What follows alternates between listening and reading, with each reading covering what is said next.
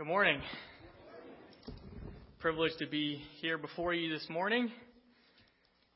10:55. I got an hour and 5 minutes. Good news. If you would go ahead and open up your Bibles to Hebrews chapter 4 as uh, my dad read for us. I didn't realize how many verses it actually was that he had to read, so I thank him for getting through all of those verses and we're not going to be looking at every single one of those verses, but I wanted to get a context of what we'll be looking at today, and that's particular Hebrews 4, verse 1.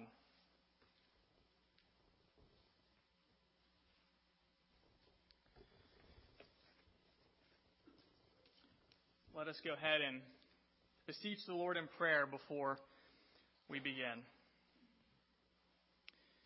Our gracious Heavenly Father, what a blessing it is that we have been given the gift through Christ to call you Father for the death, burial, and resurrection of Jesus Christ.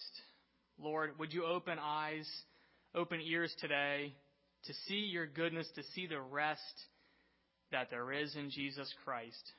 For the one who is here who doesn't know you, Lord, who is wondering, would you draw them to you? And we think of particular this morning, Brother John, and just his frailty, Lord. You're the sovereign Lord. You're able to heal. And Lord, we still pray for healing, that uh, you would be pleased to intervene, Lord, and, and cause his body to heal. And most importantly, I think, Lord, is the salvation of his children. That your spirit would come to their household and that they would draw their hearts to you. We thank you and we praise your name. And it's in the great name of Jesus Christ we pray all of these things. Amen. So we'll be looking at Hebrews 4:1 today. Let me go ahead and read the first verse here. Therefore, since a promise remains of entering his rest, let us fear lest any of you seem to have come short of it. Who loves to rest?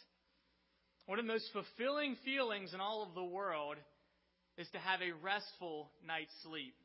I think providentially, last night as I was sleeping, I had a dream that I was preaching here this morning. And oftentimes is the case when you get a little anxious or even nervous about something you're going to do, at least for me, from what I've experienced, you dream about it. And I had a dream as I was walking up through the aisle, up here to the podium. The podium was like eight feet tall. And I'm thinking to myself, how am I going to ever get up to the very top of it? So nonetheless, I still had a pretty good night's sleep, but it wasn't fully restful. And I'd say there is an issue for many people in here of having true rest. In fact, even in the United States, with all of our medical advancements, we still struggle with rest. How common is insomnia among adults? Here are the numbers 30 to 35 percent have brief symptoms of insomnia. 15 to 20 percent have a short term insomnia disorder, which lasts less than three months. And believe it or not, 10 percent of people have a chronic insomnia disorder, which occurs at least three times per week for at least three months. Even in our advanced society, we have problems with rest. People have a perpetual problem, most recognizably physically, but more significantly, yes, uh, yet less knowable, is their lack of spiritual rest. It's one thing to be physically rested, it's a whole other thing to be spiritually rested.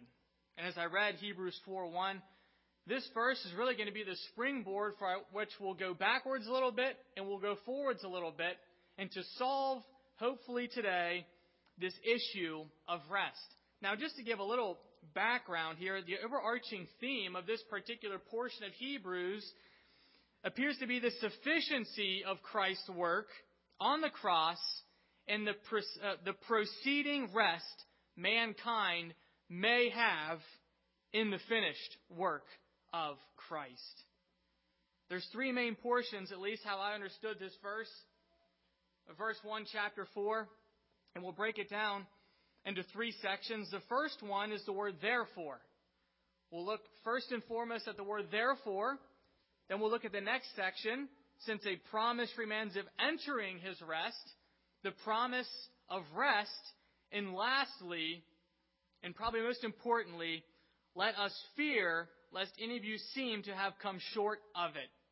Fear short of it. Now, I did title this sermon, I had to give the title on Wednesday, and I did change it a little bit since Wednesday. So I have it as the peril of nominal belief in where to find rest. That may not be the most clever title that anyone's ever come up with, but I think it's pertinent to the issue at hand. So looking here at verse 1 of chapter 4, again, we see the word therefore.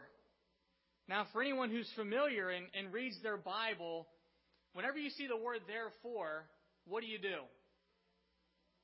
You go back because it usually means it's a summation of something that the writer was writing previously. It's a conjunction, it's a connecting word from two clauses or one thought to another thought. A classic example of Romans 12:1, "Therefore I beseech you, brethren." The first 11 chapters of Romans are dealing with really different issues. Paul sums it up in chapter 11, then goes on to a whole new subject matter from chapters 12 to 16. And I think we kind of see that here.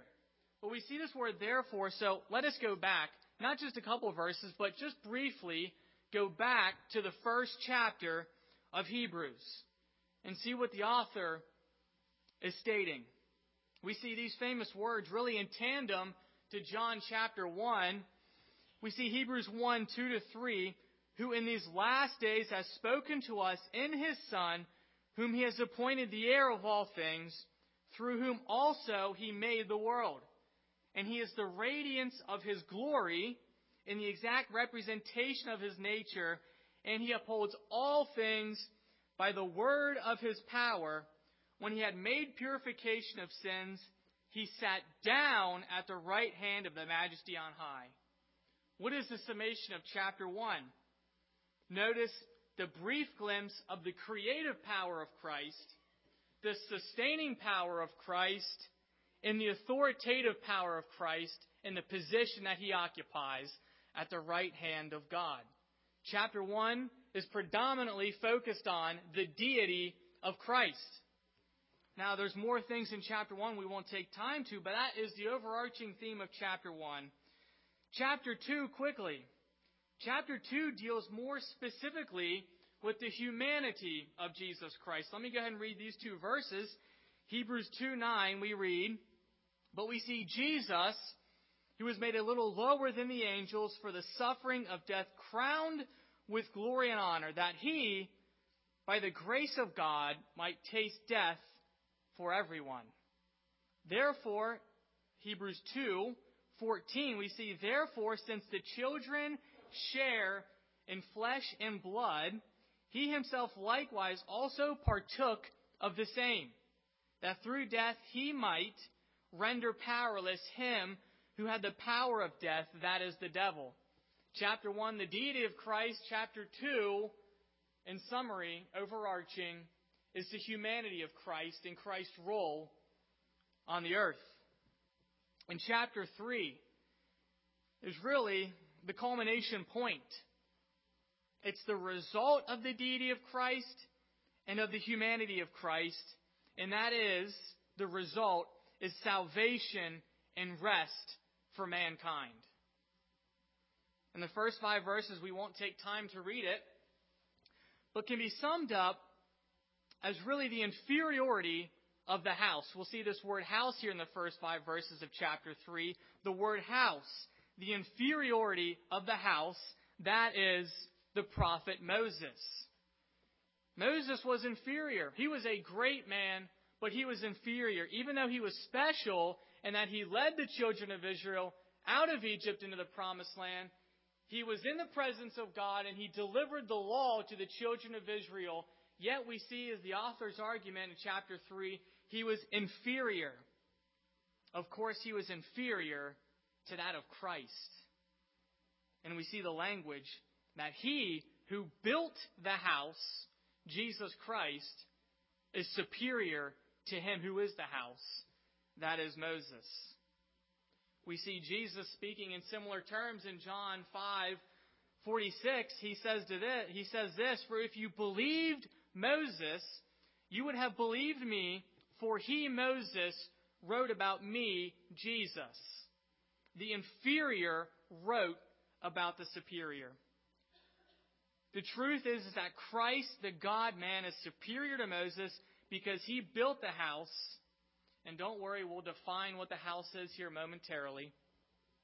Christ built a house. Now, for the time being, that concludes really our first point of therefore. It concludes looking back from where we were in chapter 4, verse 1. But if you're following along, you will notice that we left out some 16 verses. Verses 6 of chapter 3 all the way to uh, verses 19 of chapter 3. If you're not, we won't skip over those. We'll get back to those here in a minute. The next portion, going back to chapter 4, verse 1, really our springboard verse. The next portion is that of the promised rest. Since a promise remains of entering his rest.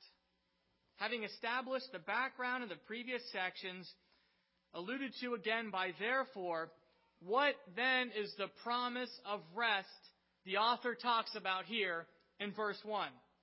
What does it mean to rest in a biblical scripture manner? In whom and what is our rest to be in? It's one thing to rest improperly. It's a whole other thing for us to rest in the proper section.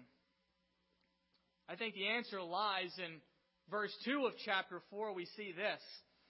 For indeed the gospel was preached. That is the rest. The gospel. For those of us in here, the word gospel means good news. The rest lies not just in the word gospel, but what the gospel represents. That is the death, burial, and resurrection of Jesus Christ.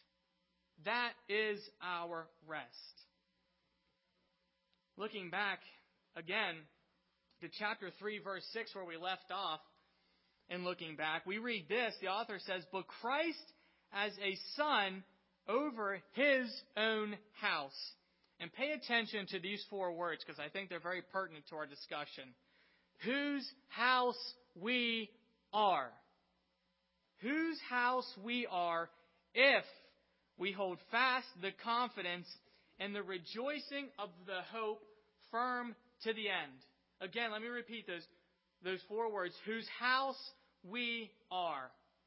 Why is this such an important verse? In particular, why are these four words so important to us? Because the rest we have promised to us in Jesus Christ can be found in the household of Christ, built by his own hands. And again, we'll continue to solve this as we go along. That's not per se the final answer, but that's the beginning of the answer. The house built by Christ is, of course, the church. But the meaning is not that our faith and rest relies in the church, but He, that is Christ, who built and is behind the church. Paul says similar as he's writing to the Ephesians, as he's getting ready to leave after his long extended stay there. He says this in Acts 20, 28. Therefore take heed to yourselves and to all the flock among which the Holy Spirit has made you overseers.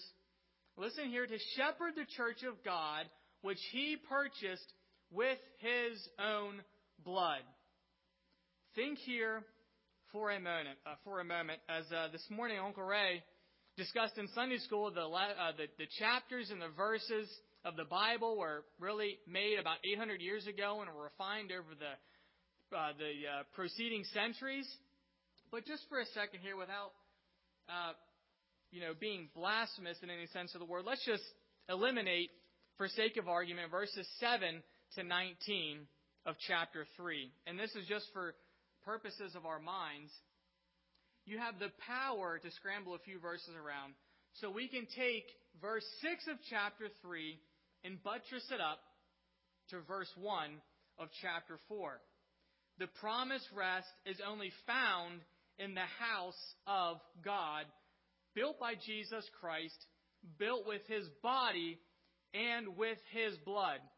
So, in a similar manner, whose house we are, of verse 6 of chapter 3, is the promise of entering his rest through Jesus Christ. And we'll get to it here in a second. There's a gaping hole of, again, verses 7 to 19, which the author purposely, through the inspiration of the Holy Spirit, put there. But the rest is in the household of Christ, who is the builder of the church. We rest not, again, as a reminder, not in the physical structure of the household of God or even the people in it, but the maker and sustainer of it, Jesus Christ. Again, Paul, writing to the Ephesians, he says this, Ephesians 2, 19 to 22, Now therefore you are no longer strangers and foreigners, but fellow citizens with the saints and the members of the household of God, having been built on the foundation of the apostles and of the prophets, Jesus Christ himself being the chief cornerstone, in whom the whole building, being fitted together, grows into a holy temple in the Lord, in whom you also are being built together for a dwelling place of God in the Spirit.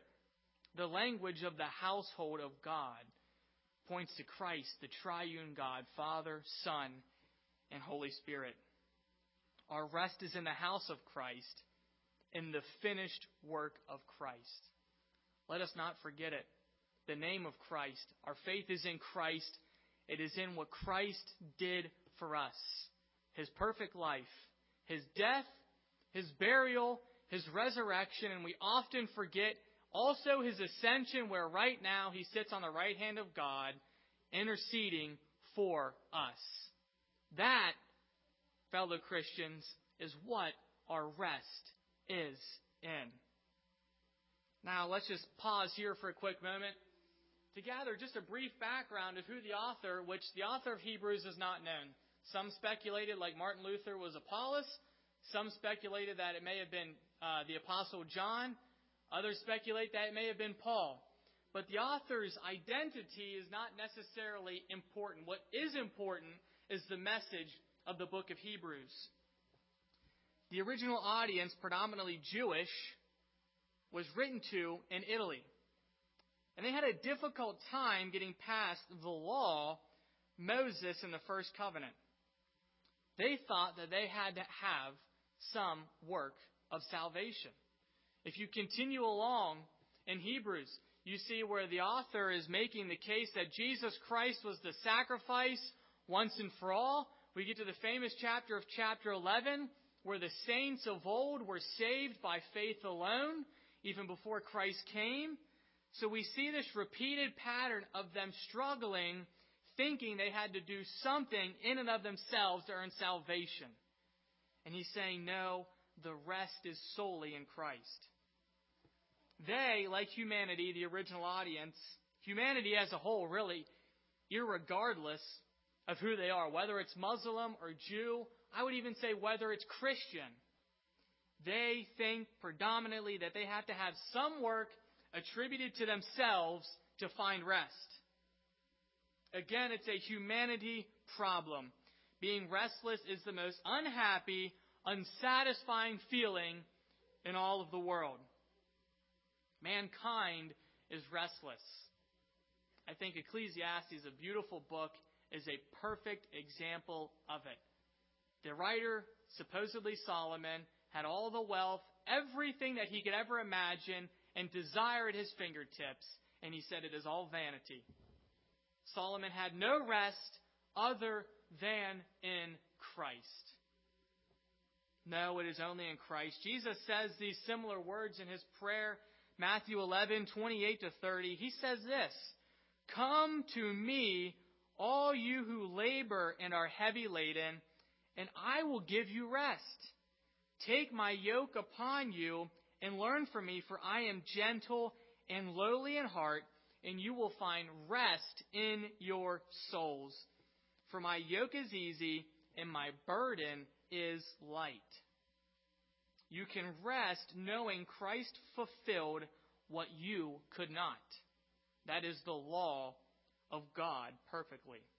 And gave you what you could not produce, that is his perfect fulfillment of the law, his righteousness, and gave it to your account. The technical proper term of that is double imputation.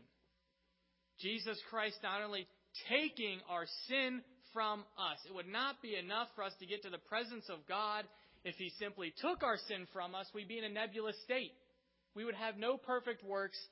Not only did He take our sin, but He gave us His righteousness, His perfect fulfillment of the law.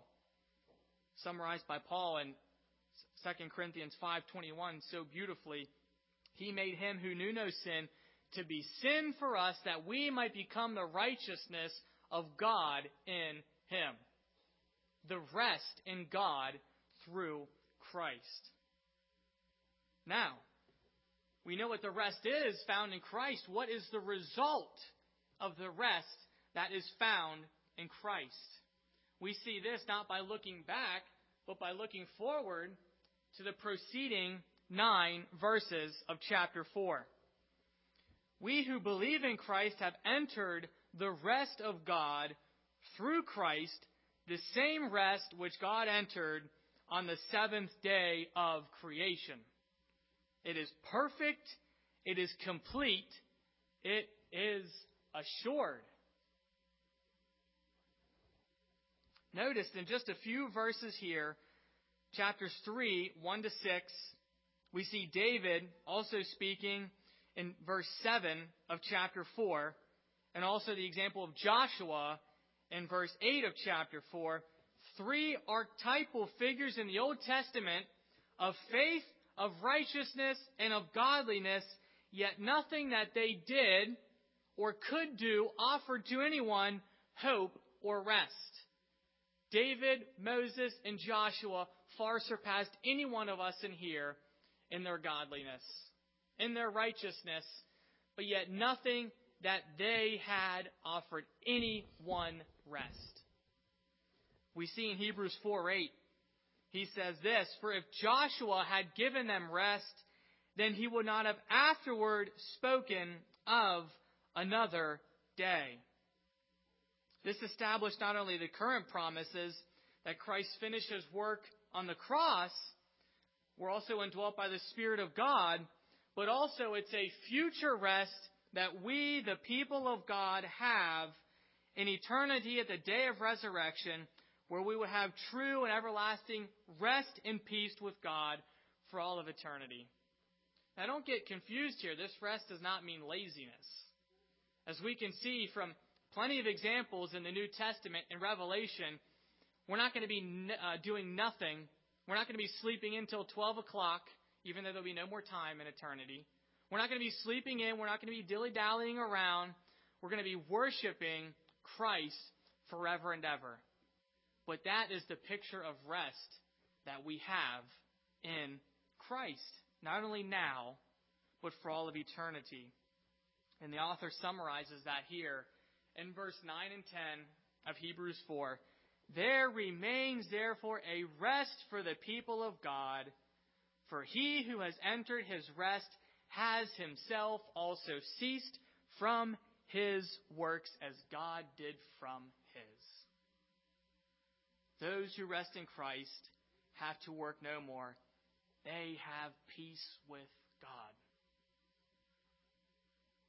The final point, the final portion of verse 1, chapter 4, really pertaining to the nominal Christian, to the, to the, to the unprofessing Christian the word nominal really just means surface level.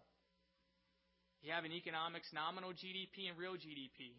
Nominal GDP is just a surface level, brief look at what gross domestic product is, but it isn't until they take out the real stuff, like inflation and price increases, imports and exports, where you get the real number, the real GDP.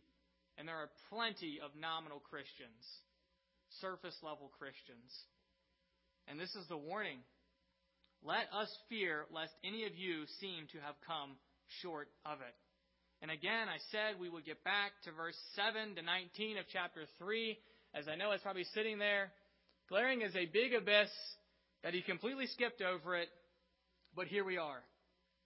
between the two advents of rest in verse 6 of chapter 3 and verse 1 of chapter 4 lies unrest and unbelief. As a warning of the peril of false assurance and insincere belief, Uh, particularly pertaining to the audience of the Hebrews, the writer takes a page and example from the Old Testament to remind his readers of the perilous nature of nominal, surface level belief. He gives the factual evidence to back up his claim. He goes back to the Old Testament. He goes back to Exodus and Numbers. Now, if you've already read forward as my dad read for us, you'll realize that these were the group of people that had experienced the Exodus. They had seen the wonders of God as they came out of Egypt at the hand of Moses. These people had no excuse. They saw the goodness of God. And yet they did not believe. I think the New Geneva Study Bible titles this section wonderfully. They said it's the wilderness wonders. They wandered in one sense of the word physically for 40 years because of disobedience. But it was a whole other thing of the wilderness wonders spiritually as they were wondering not only then, but for all of eternity. Searching for rest in unbelief. The author of Hebrews says this, going back, looking to this example. I'm not going to read all of it, but just going to take a test here. Verses 7 to 9, and then 11 of chapter 3. Therefore, as the Holy Spirit says, today, if you will hear his voice, do not harden your hearts as in rebellion in the day of trial in the wilderness, where your fathers tested me, tried me, and saw my works forty years, so I swore in my wrath, they shall not enter my rest. They shall not enter my house, my rest, which was built by my hands because of unbelief. Hebrews 3:12 Beware, brethren, lest there be in any of you an evil heart of unbelief in departing from the living God. And finally, to wrap it up, verse 16, for who, having heard, rebelled, indeed, was it not all who came out of Egypt led by Moses? Verse 19, so we see that they could not enter the rest because of unbelief.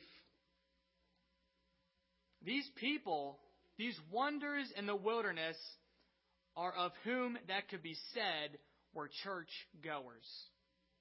They masqueraded themselves as true believers only to have dead and decaying tombs for hearts on the inside.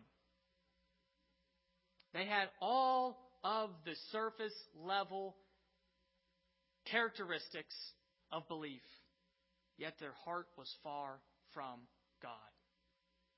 Let us just remind ourselves here briefly of what the wilderness wanderers saw on their exodus. This is what they beheld with their own eyes.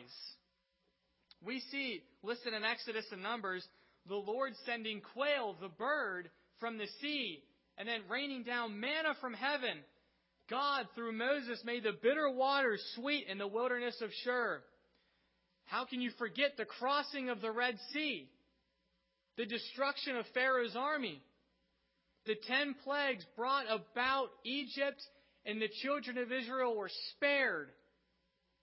But perhaps the greatest, most magnificent phenomenon of all that these children of Israel saw was at Mount Sinai in Exodus 19 where they're standing before the mount and they get to see the refulgent majesty and glory and presence of God condescend from heaven and settle on the mountain. They saw the smoke, they saw the thunderings, they saw the lightnings, they saw and felt the earth shake, they saw the presence of God. Isn't that unbelievable? What would we do if we saw the presence of God? But these people, the wilderness wanderers, saw all the marvelous works of God. And what does it say? What does the Lord say to Moses tragically in Numbers 14:11? The Lord says to Moses, "How long will these people reject me? And how long will they not believe in me with all the signs which I have performed among them?" They saw all the promises and the miracles of God, yet they did not enter the rest of Christ. So, for those of us here today that said if I could simply just see the miracles of Christ, the goodness and the greatness of God, and I would believe you're sadly mistaken. You're lying to yourself because we have examples. I dare say that there are people here at Bible Chapel, and let us put a caveat in that Bible Chapel, an orthodox, doctrinally sound church where truth is preached Sunday after Sunday.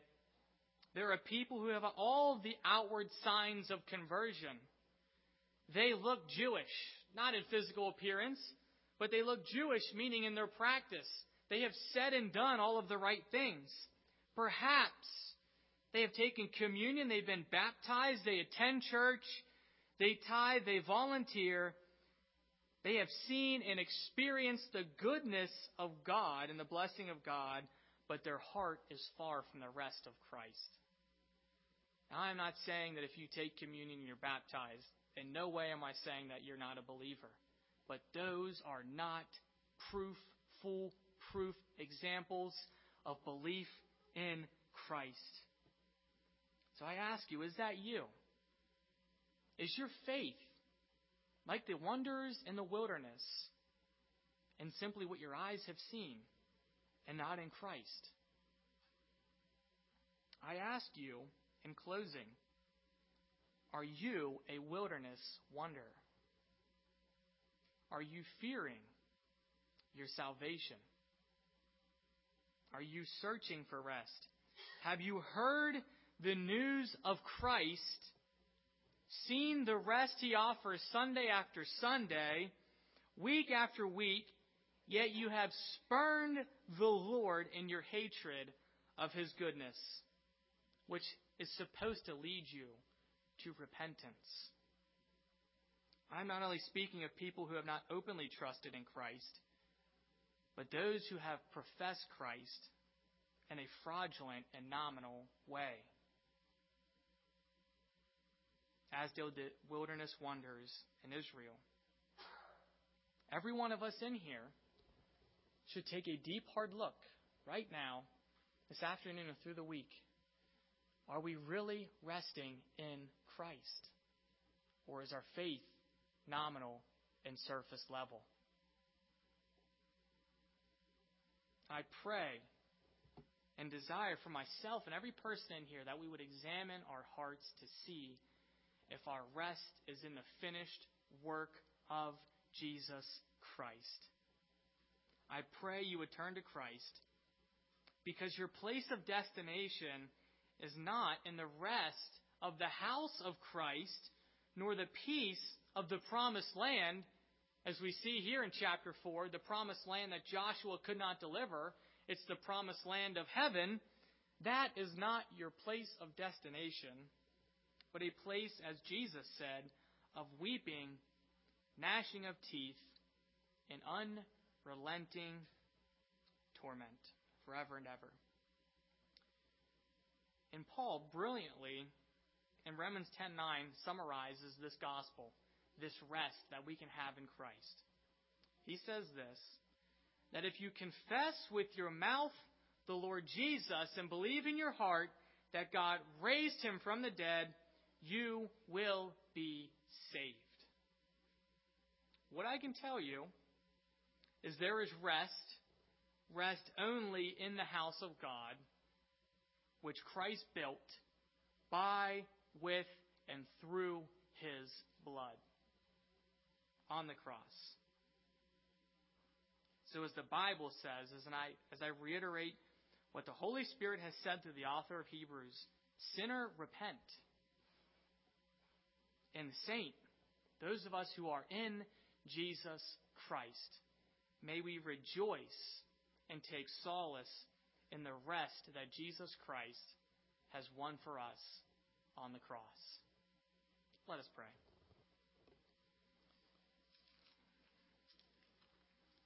Our Lord, Heavenly Father, triune God, what a blessing, what a privilege it is to be able to stand before you, Lord, and to look into your word. My prayer, Lord, this day is that there are no wilderness wonders in this audience.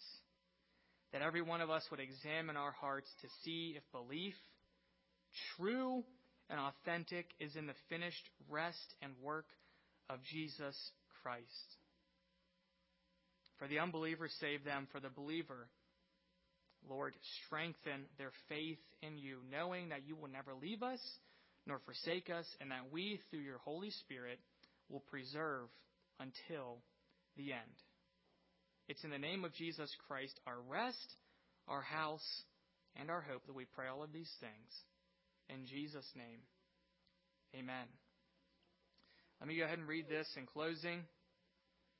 Paul in 1 Timothy chapter 6 he says, I urge you in the sight of God who gives life to all things and before Christ Jesus, who witnessed a good confession before Pontius Pilate, that you keep this commandment without spot, blameless until our Lord Jesus Christ appearing, which he will manifest in his own time, he who is the blessed, the only potentate, the King of kings, and the Lord of lords, who alone has immortality, dwelling in unapproachable light, who no man has seen or can see, to whom be honor and everlasting power. Amen. The Lord bless you. You are dismissed.